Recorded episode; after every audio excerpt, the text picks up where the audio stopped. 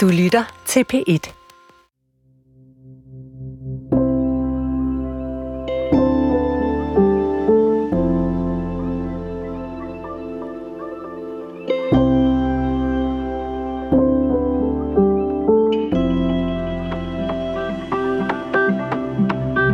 Historien starter en, øh, en sommerdag for nogle år siden. Jeg sad i en stor stilling, havde ansvaret for meget vores internationale forretninger, vores strategiudvikling og hele den grønne omstilling.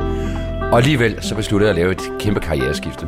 Øh, jeg besluttede mig faktisk for at sige ja til at være skoleleder for øh, nogle skoler, som arbejder med børn med særlige behov. En ting, der føles rigtig godt i maven, men som i løbet af et par dage bliver vendt til en enorm usikkerhed, øh, enorm tvivl, da mine aller, allerbedste venner ringer til mig og spørger, om jeg er fuldstændig sindssyg. Om jeg har tabt sutten, som de kaldte det. Om, øh, om jeg var klar over, at i vennegruppen var der sådan en udbredt grad af skuffelse over, at jeg, som havde haft alle mulighederne for måske at nå til tops i dansk erhvervsliv, kastede det hele over bords. Mit navn er Palle Steffensen, og du lytter til Tag dig sammen. En podcast, hvor jeg interviewer en række gæster om, hvad det har krævet for dem at ændre retning i deres arbejdsliv. For hvordan sparker vi os selv bag i, når vi er kørt fast i hverdagen, og kan det lade sig gøre, uden at få en røvtur og komme ned og bide i græsset? Til en start har du hørt en del af Christoffer Mojel Jules historie, og nu skal du høre resten. Men Palle, hvis jeg må stille dig et spørgsmål, så er jeg nysgerrig på, hvorfor du vil interviewe mig og min karriere. Jamen det vælger jeg jo, fordi jeg synes, du har lavet et enormt interessant skifte fra det, man vel kan kalde meget hård business, hvor du har arbejdet sindssygt mange timer, og så til du en dag siger til mig, kommer du ikke lige over og drikker en kop kaffe? Jeg har noget, jeg gerne vil fortælle dig. Jeg har fået et nyt job. Jeg skal til at være skoleleder. Og det synes jeg bare er enormt interessant. Christoffer, du er en veluddannet mand, kan man sige. Du har ret mange uddannelser. Ja, jeg har læst i mange år, Pelle. det må man sige. Jeg har taget en, en HA og kan mærke på, på CBS her i København. Og så har jeg også en bachelor og kandidatgrad i psykologi fra Københavns Universitet.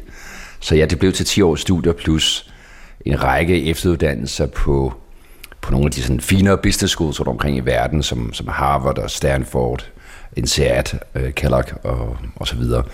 Så, så ja, jeg har studeret en del. Så skinnerne var jo faktisk så også lagt ud for dig til, at du skulle blive en stor kanon inden for dansk erhvervsliv.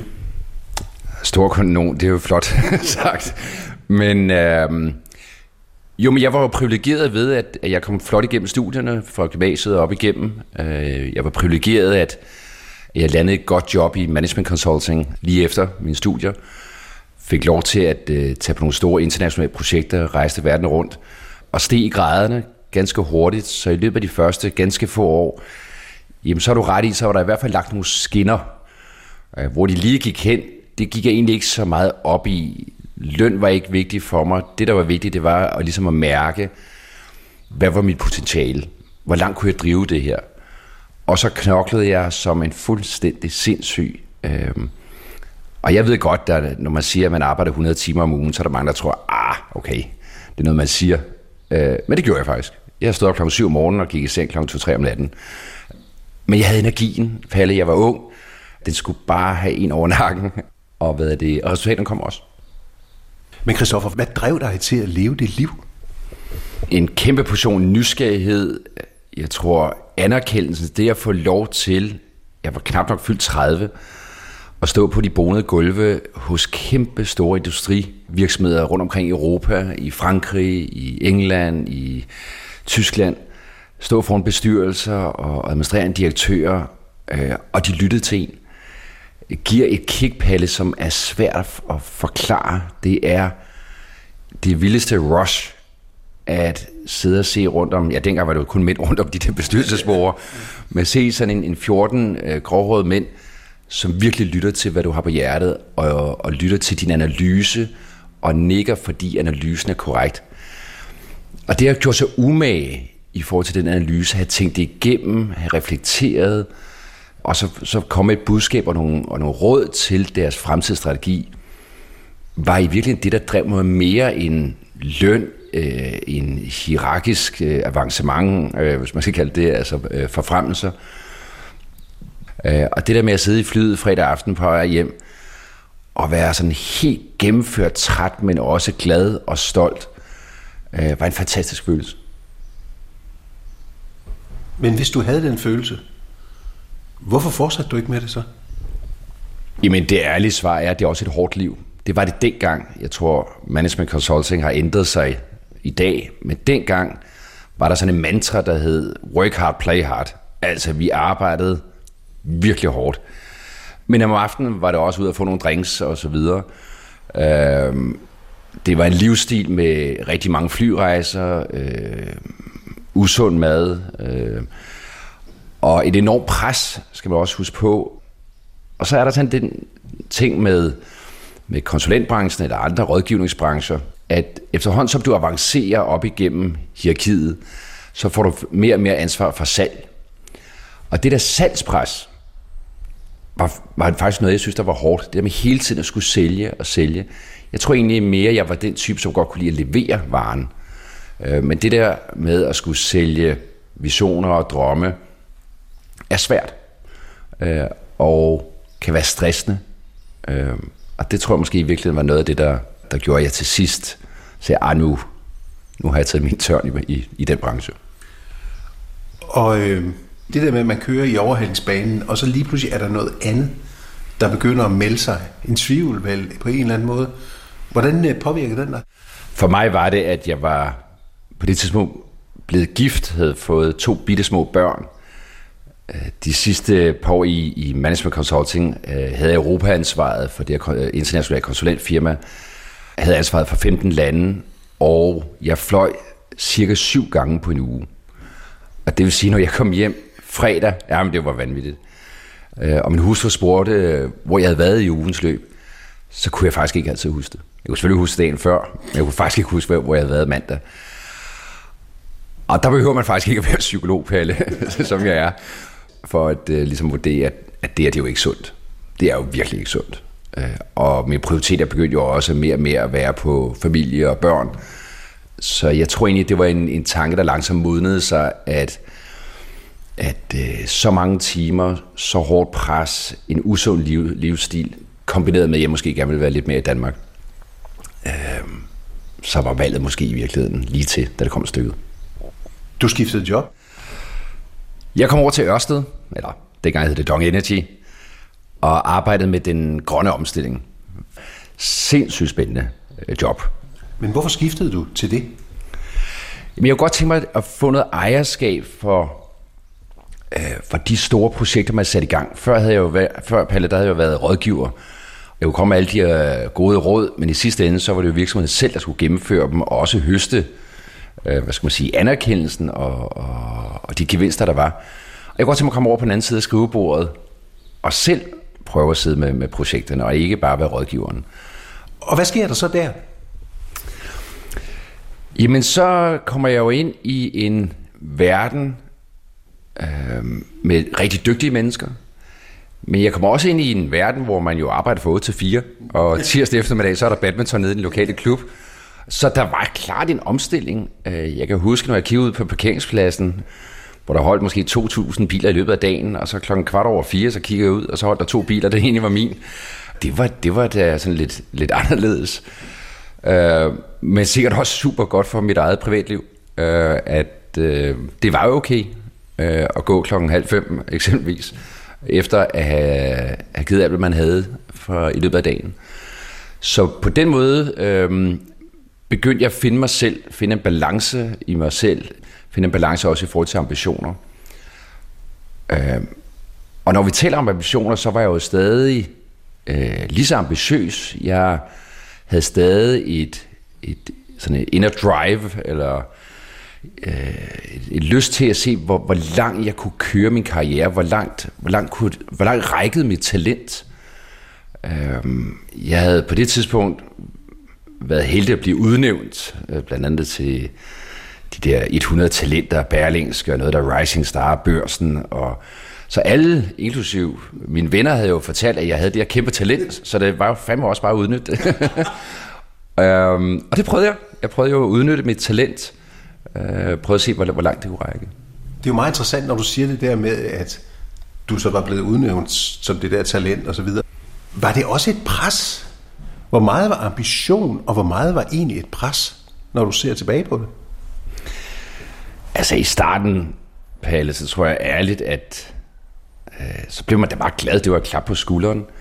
Men jeg synes, der begyndte at blive et pres, da jeg nåede sådan op i midt-30'erne, øh, slut-30'erne, fordi det er jo fint nok at være talentfuld, når du er dine 20'ere. Men du skal også til at levere varen. Og det der med hele tiden at få at vide, at du er også et talent. Øh, og jeg så på nogle af de andre talenter, som var blevet udnævnt i pressen, og de landede sat på nogle store jobs. Så på den måde, ja, så blev det faktisk et pres. Øh, blev jeg bare ham, der altid var talentfuld, ligesom man ser i sportsverdenen, men som aldrig vinder den store titel.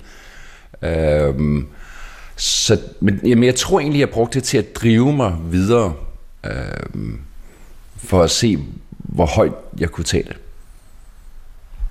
Og når du siger, at jeg brugte det til at drive mig videre, der har vel altid ligget en kæmpe jobambition hos dig, som du har haft svært ved at lægge fra dig? Jamen, jeg havde på det tidspunkt en drøm om at prøve at være administrerende direktør for et af de store danske eller internationale virksomheder. Det var ligesom det mål, jeg havde sat mig helt tilbage, da jeg sad på, på skolebænken på CBS. Men der begynder så også at komme en, en, en tvivl ind. Eller rettere sagt, jeg, jeg begynder at se magtkampene i korridorerne. Jeg begynder at se, at det at nå helt til tops, er ikke bare et spørgsmål om talent. Det er i høj grad også et spørgsmål om timing. Det er også et spørgsmål om øh, nogle gange at være sig selv nærmest. Kan du huske nogle eksempler, der virkelig sådan var sådan definerende for den der oplevelse? Jeg sad med ansvaret for, for et område og fremlagde vores strategi og planer for fremtiden, som jeg faktisk synes var virkelig, virkelig spændende. Men der skal jo prioriteres penge og ressourcer. Og der var jeg så bare uheldigt, at øh, pengene penge skulle gå til noget vindenergi, i stedet for noget af det, jeg synes var det rigtige. Og det gør bare, at jeg følte lige pludselig, at min karriere, fordi mine projekter ikke blev tilvalgt, blev sat, jeg var ikke på hold, men, men sådan pauset. Og der tænkte jeg, gud, det var da egentlig tilfældigt, fordi hvis jeg lige havde siddet over i den anden division, så, så var jeg jo måske bare drønet videre. Så det var nok også det der med at, at mærke, at, at jeg ikke på samme måde havde kontrollen over min karriere. Kan man sige, det var sådan første gang, du, du mødte modstand? Det var første gang, jeg sådan mærkede den der frustration over, ej, hvis jeg nu bare havde valgt en anden afdeling, så havde jeg kunne køre videre. Så det var på det tidspunkt virkelig et, et, et, øh, ja, et, et tidspunkt, hvor jeg, hvor jeg virkelig skulle tænke mig rigtig godt om. Øh, og jeg følte, at det var så lidt tilfældighedernes spil. Øh, og det frustrerede mig. Og var måske også det, der gjorde, at jeg på det tidspunkt beslutter mig at gå den traditionelle karrierevalg i, et industri, i en industrivirksomhed nok ikke var noget for mig. Og så begynder der jo at opstå en anden tanke hos dig. Jamen, der begynder i hvert fald at opstå den tanke, at nu har jeg kørt en helt klassisk øh, karrierevej inden for erhvervslivet øh, med noget management consulting og så over til Ørsted, og det er jo gået godt. Men som Shubidua synger, øh, jeg står på en albetop, hvad fanden var jeg egentlig her? Jeg står måske ikke helt på toppen, som du kan høre, men, men, øhm, men hvad fanden skulle jeg egentlig her? Altså, hvad, hvad var det egentlig, jeg ville med mit liv? Øhm, og jeg kunne også mærke, at jeg havde læst psykologi, at, at der lå i mig en, en følelse af, at måske skulle jeg bruge min, min kraft og min energi på noget andet end, sagt lidt banalt, at hjælpe danskerne til at få deres øh, kilowatt-time pris to øre billigere eller, eller 3% mere grøn. Øh, var det virkelig derfor, jeg var blevet sat i verden? Der havde jeg lige pludselig svært ved at se mig selv i spejlet. Øh, og vi måske også lidt tilbage til det med talent. Havde jeg virkelig udnyttet mit talent, forvaltet mit talent på den bedst mulige måde. Og så kommer der jo en mulighed for dig, som jo også bliver en slags vendepunkt i dit liv, kan man sige, ikke? Jo, altså lidt ud af den blå luft får jeg lige pludselig en opringning fra en studiekammerat fra psykologistudiet, som har startet øh, nogle skoler, som arbejder med børn med, med særlige behov. Og han siger til mig, Kristoffer, du kan jo både det der med økonomi og strategi og budget, og, men du er også psykolog. Så kunne det ikke være noget for dig at, at komme her og, og lede de her skoler? For jeg synes ikke, det er sjovt længere. Jeg vil bare hellere hjælpe nogle børn og, og tage ud og fiske. Øh, og så sagde jeg, at du er fuldstændig sindssyg. Min karriere kører jo snorlige. Altså, jeg, jeg tjener gode penge, og, og han insisterede på at tage en kop kaffe, og jeg, og jeg gjorde det faktisk bare for at være sød. Øh, og så mødte jeg med ham, drak en kop kaffe, og han fortalte om, om alle de her børn, hvor svært de havde det, og deres familier, og hvor fantastisk ville det være, hvis man kunne få en mand med min erfaring til at komme ind og, og, og, og prøve at øge kvaliteten af undervisning, af, af den psykologiske behandling og alle de her ting. Og så sker der faktisk det, at jeg, jeg står til inden for, for 24 timer, øh, skriver under på en kontrakt og siger ja tak til jobbet.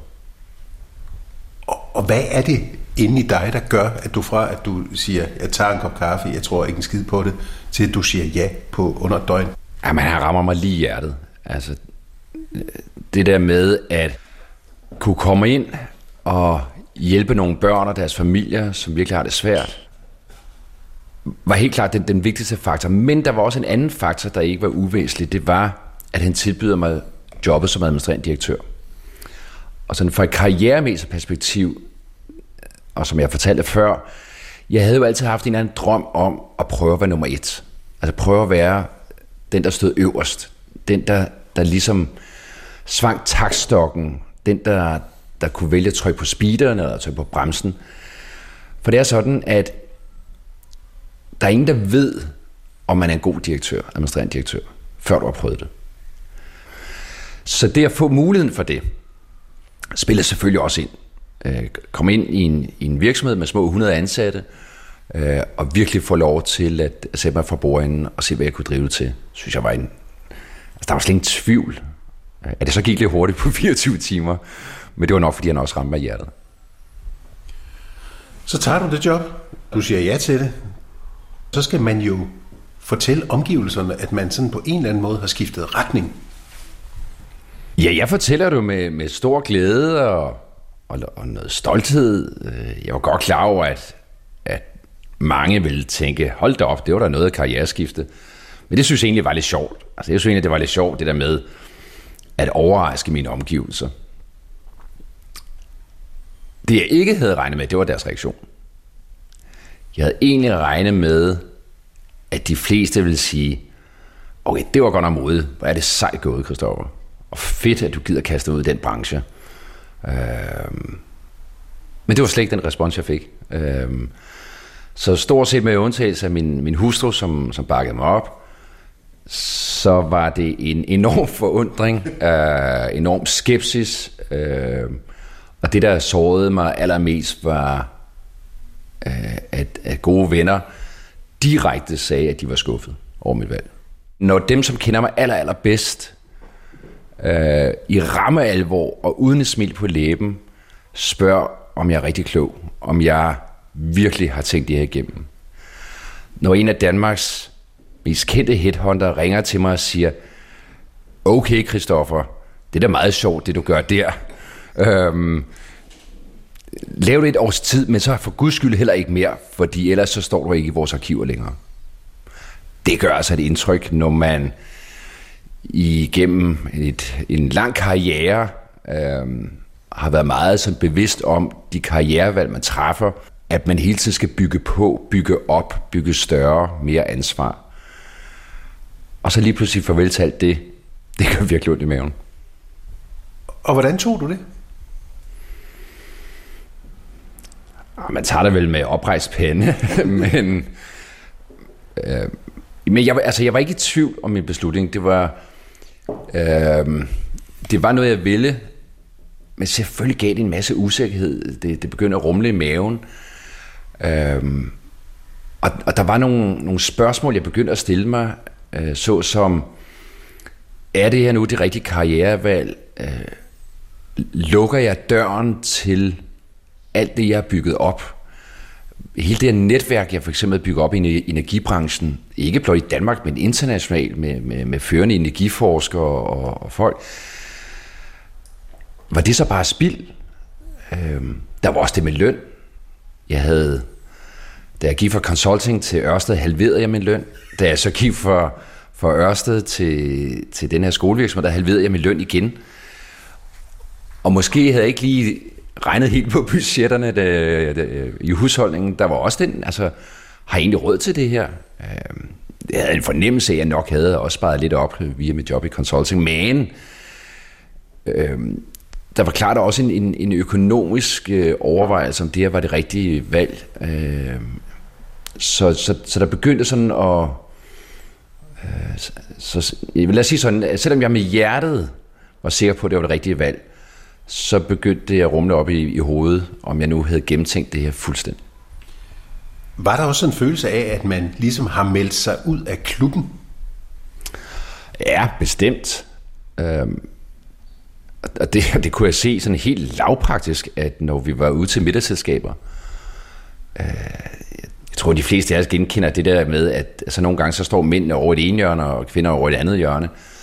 Og hvor jeg før i tid måske, om ikke havde været i centrum, så jo kunne byde ind med, hvad jeg nu havde oplevet ude i den store verden, øh, forretningsmæssigt, og øh, ja, og hvad der nu ellers kunne være så var det sådan, når ja, og, og hvordan har skolepedellen det?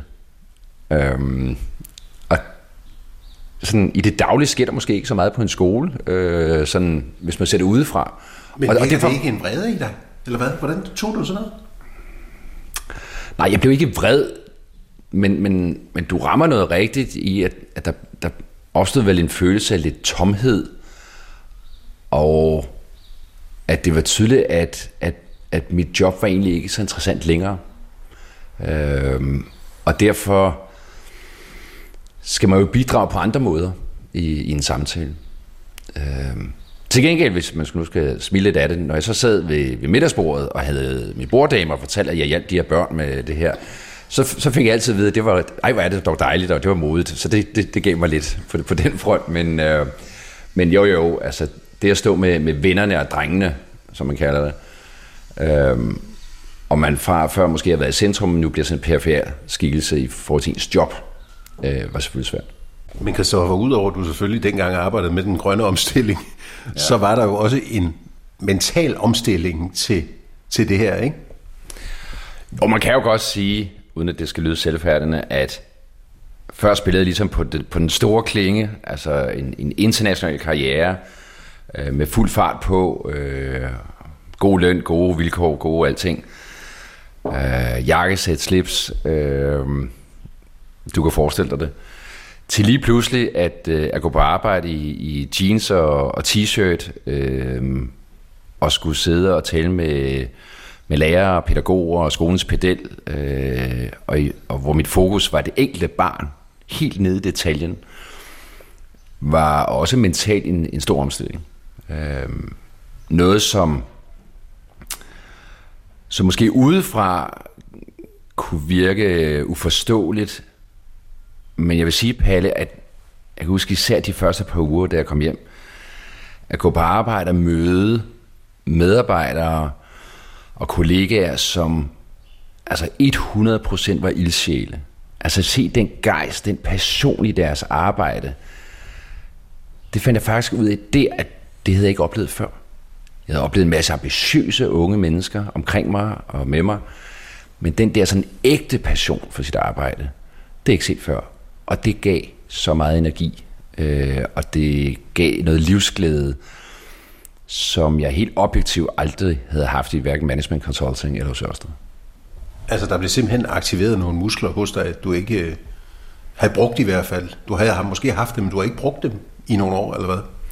Ja, man kan godt sige, at jeg gik fra at have været meget resultatorienteret, meget rationelt tænkende, analysetænkende, øh, hvor dem, man arbejdede sammen med, var, og bare, øh, i mange bedre ord, super brainy øh, og smarte, men måske ikke gav noget af sig selv i forhold til hjertet og følelser, så kom jeg lige pludselig over i sådan en følelsesfabrik, hvor, hvor det var... Det hele handler om følelser og relationer Så det var nogle helt andre muskler, som du selv siger. Det var, hvordan hjælper man en familie, der har et barn med ADHD, autisme og måske Tourette? Hvordan hjælper man dem til at få en bedre hverdag? Hvordan hjælper man barnet til øh, at blive dygtigere sådan fagligt, men også personligt og socialt? Det er, jeg kan godt lide, at du siger, at bruger udtryk muskler. Det er nogle helt, helt andre muskler. Øh, og nogle muskler, som da jeg fik bygget dem op, hvis man skal bruge den, øh, den metafor, synes jeg gjorde mig til et meget stærkere menneske. Og, og tilbage til de her middagssamtaler, faktisk også mere spændende menneske. Men det kræver, man får lov til at tale om det. Når du så kigger på det her skifte, du har lavet, hvad tænker du så? Jeg tænker, vi har kun et liv. Og det lyder sådan måske lidt banalt. Men jeg er nysgerrig anlagt, har altid været nysgerrig anlagt. Jeg er stadig ambitiøs. På et eller andet niveau er jeg måske mere ambitiøs end nogensinde. Jeg vil forbedre børn med særlige behovs mulighed for at få en god uddannelse, men ikke bare i Danmark, men også i verden. Jeg vil ud og vise, hvordan man kan hjælpe de her børn til at få en bedre uddannelse. Det er jo en kæmpe vision. Det er en kæmpe ambition. Men jeg er også meget bevidst om, at der skal også være tid til at spille eksempelvis tennis om, om onsdagen. Øh, der skal være tid til, til ens øh, teenagebørn og, og venner. Og det har i virkeligheden været mit dilemma her de, de senere år, det er, hvordan kan man balancere det at være vanvittigt ambitiøs, med også at have et godt, sundt øh, og tid til privatliv. Og, og det var for mig noget, jeg, jeg kæmpede med, fordi jeg nok havde den her mentale model i mit hoved om, at hvis man var en form for iværksætter, så skulle man arbejde igen 100 timer om ugen øh, fra en ølkasse og, og, og give det alt, hvad man overhovedet kunne. Og det vil jeg jo gerne, men samtidig vil jeg også gerne have tid til familien. Øhm, og det er vel den balance, tror jeg, jeg har fundet. Men det kræver en del. Det kræver først og fremmest en enorm prioritering, altså at vælge ting fra og til. Øhm, jeg er blevet nødt til at uddelegere ansvar på et niveau, jeg aldrig har prøvet før, fordi jeg kan ikke nå at gøre det hele selv, hvis jeg skal nå de ambitioner og nå de drømme. Øhm, så prioritering, prioritering, prioritering i arbejdslivet, men også i privatlivet.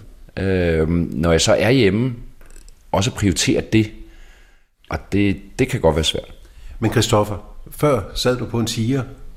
Har du sat dig på en ny tiger? Eller hvad er det, hvad er det egentlig, du har lavet for at skifte? Øh, jeg ved ikke, om det er en tiger, men det er nok et andet dyr. men, men ja, i virkeligheden, uden jeg måske var klar over det. Øh, jeg tror, da jeg skiftede fra, fra Ørsted til de her skoler, der tænker jeg, at nu bevæger jeg mig nok over på en skildpadde. Øhm, men der er jo også noget med, at man jo selv sætter tempoet. At man, jeg har jo haft mulighed for selv at sætte nogle nye drømme, nogle nye visioner. Øhm, så ja, jeg er måske hoppet tilbage på, på en anden form for tiger.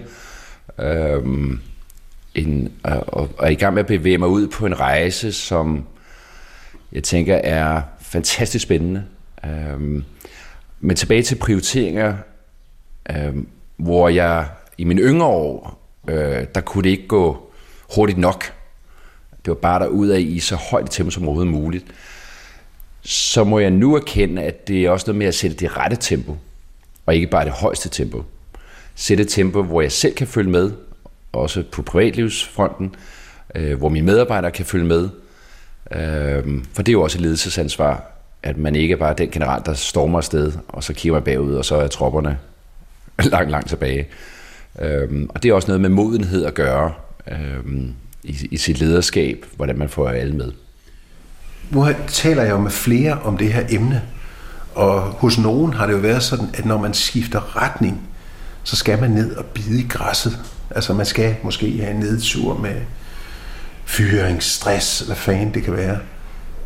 Men det er jo ikke et tilfælde hos dig. Nej, det var det ikke.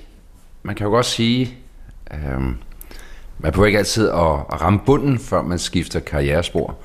For mig synes jeg nærmest, at jeg ramte toppen. Jeg synes faktisk, jeg var på, på toppen af min karriere.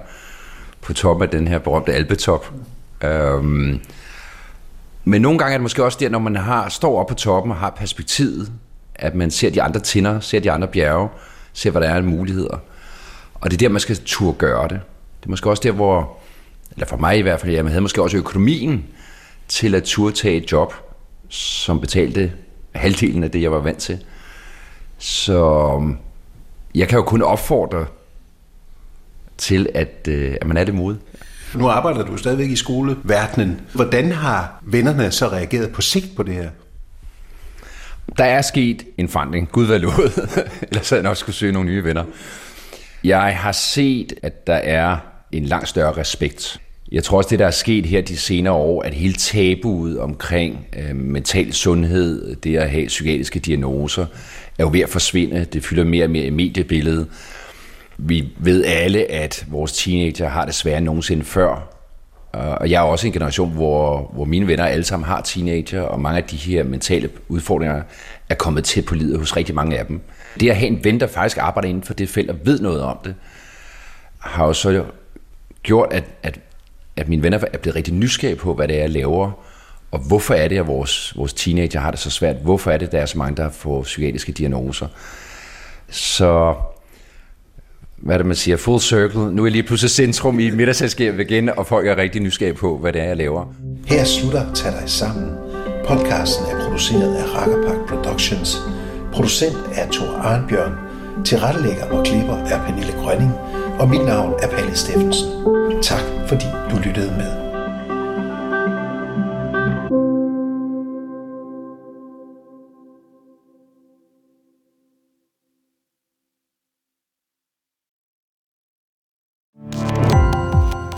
Gå på opdagelse i alle DR's podcast og radioprogrammer. I appen DR Lyd.